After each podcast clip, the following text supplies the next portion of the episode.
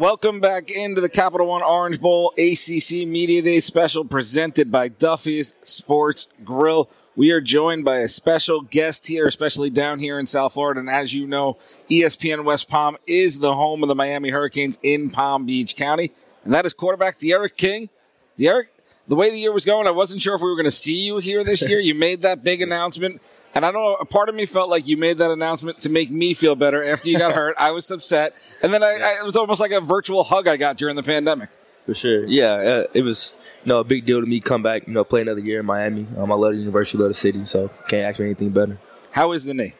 Yeah, my knee's doing fine. Um, I'm pretty much doing everything already, running, cutting, you know, jumping, doing all that. So I just got to take it day by day and keep rehabbing every day to, to get ready for the season. That's awesome. You guys got to feel good to you as we get back to normalcy with pandemic stuff, but also for you to get back to normalcy with health. You came from the University of Houston. Now you're here. What makes Miami special? Because I feel like once someone plays for the University of Miami, it is a special place. Man, it's a great city, you know, and we I think we get so much support um, in the city of Miami. I think the Hurricanes are you know the biggest show in town.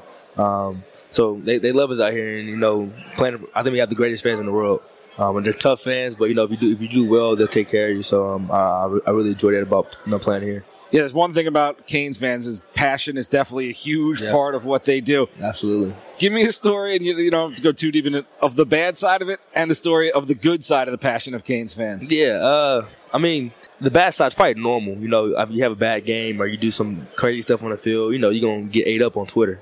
Yep. They're gonna be on your on your butt on Twitter talking crazy, doing that. But the, the good part always the bad. So um, you have a really good game. They're gonna hype it up. They're gonna, you know, they're gonna uh, tell you that you played great, and they want pictures with you everywhere you go in the city of Miami. You know, somebody's gonna recognize you and you know try to. Uh, do what they can, so yeah, that's what I love about it. Being recognized is a big deal this year. I'm sure you've been asked all day long about name, image, and likeness and everything going on with that process. How has that been for you? It's been good. You know, um, I kind of, you know, took off running when July 1st came. Um, I had a really good team behind me, and I wanted to, you know, work with people that make sense, right? So people that have the same values that I have. Um, work with good companies, work with good people. That's the most important thing to me. It wasn't about, you know, how much money can I make, and um, I just wanted to, you know, work with people I think I can see myself working with in the future. So.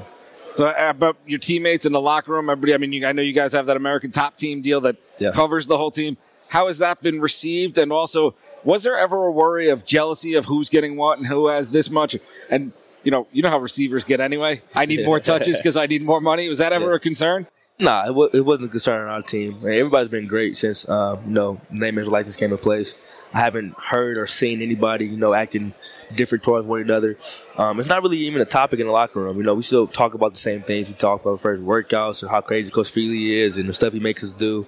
Um, but it's been good so far, and a lot of us are helping each other get involved. So that's that's the biggest thing. The other thing that's been a big topic, of course, today is the pandemic and vaccinations and, you know, getting over a threshold of a certain number. And I'm not going to ask you personal questions, but is that discussed amongst the, the players of, hey, if we get to a certain number, we don't have to get tested and we don't have to worry about forfeiting games?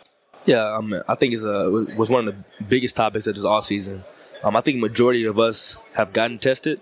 I mean, has gotten uh, vaccinated. Um, so I think that was you know we we all decided it was hard, right? So a lot of people have different opinions and stuff about the vaccinations, but we all decided it's more important for us to you know be at every game and not missing the games because of COVID than to not get it. So that's why majority of us has, gotten the vaccine. Oh, I, I mean, in my own household, I'm vaccinated. My wife isn't. So, like, Yeah. we love each other. Like, there's nothing wrong with having a difference of opinions. I'm pro-vaccination for reasons of not wanting to miss, and also, I'm fat and I didn't want to die of COVID. so that was, Yeah. that was a big part of it for me as Yeah. well. Yeah. Um, being a Cane, it's something different. It's different than any I think any other university has with the legacy of who's been a Cane before you and how much they give back.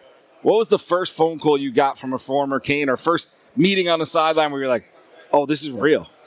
Um, I think the first actual phone call, I talked to people on Twitter, but the, fo- the first actual phone call I got was from Frank Gore. Um, you know, he's, you know, tore both of his ACLs when he was at, U- at UM.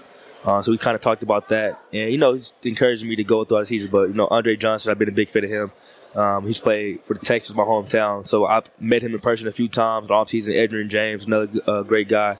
Um, that I gotten close with over the, over the last couple months. So it's, it's been good. It was kind of weird last year because COVID, so nobody can come back, be on the sideline, nobody can travel with us. So this year is like the first year I'm actually getting experience. You know, all the guys come back. Michael Irvin's another one. That's a big deal. So Michael Irvin and then The Rock. People forget about sure, The Rock. The Rock, of course. He, I haven't seen The Rock yet. Hopefully he comes to a game this year or something. Yeah, he's got to come. He's got to come. He's got to come just for you, especially because you're there. I want to see you guys in a wrestling match really test out that knee. I'm, I'm definitely going to win. Come on, of now. course. It's not, it's not even a question. You're the real people's champion when it comes to the Canes.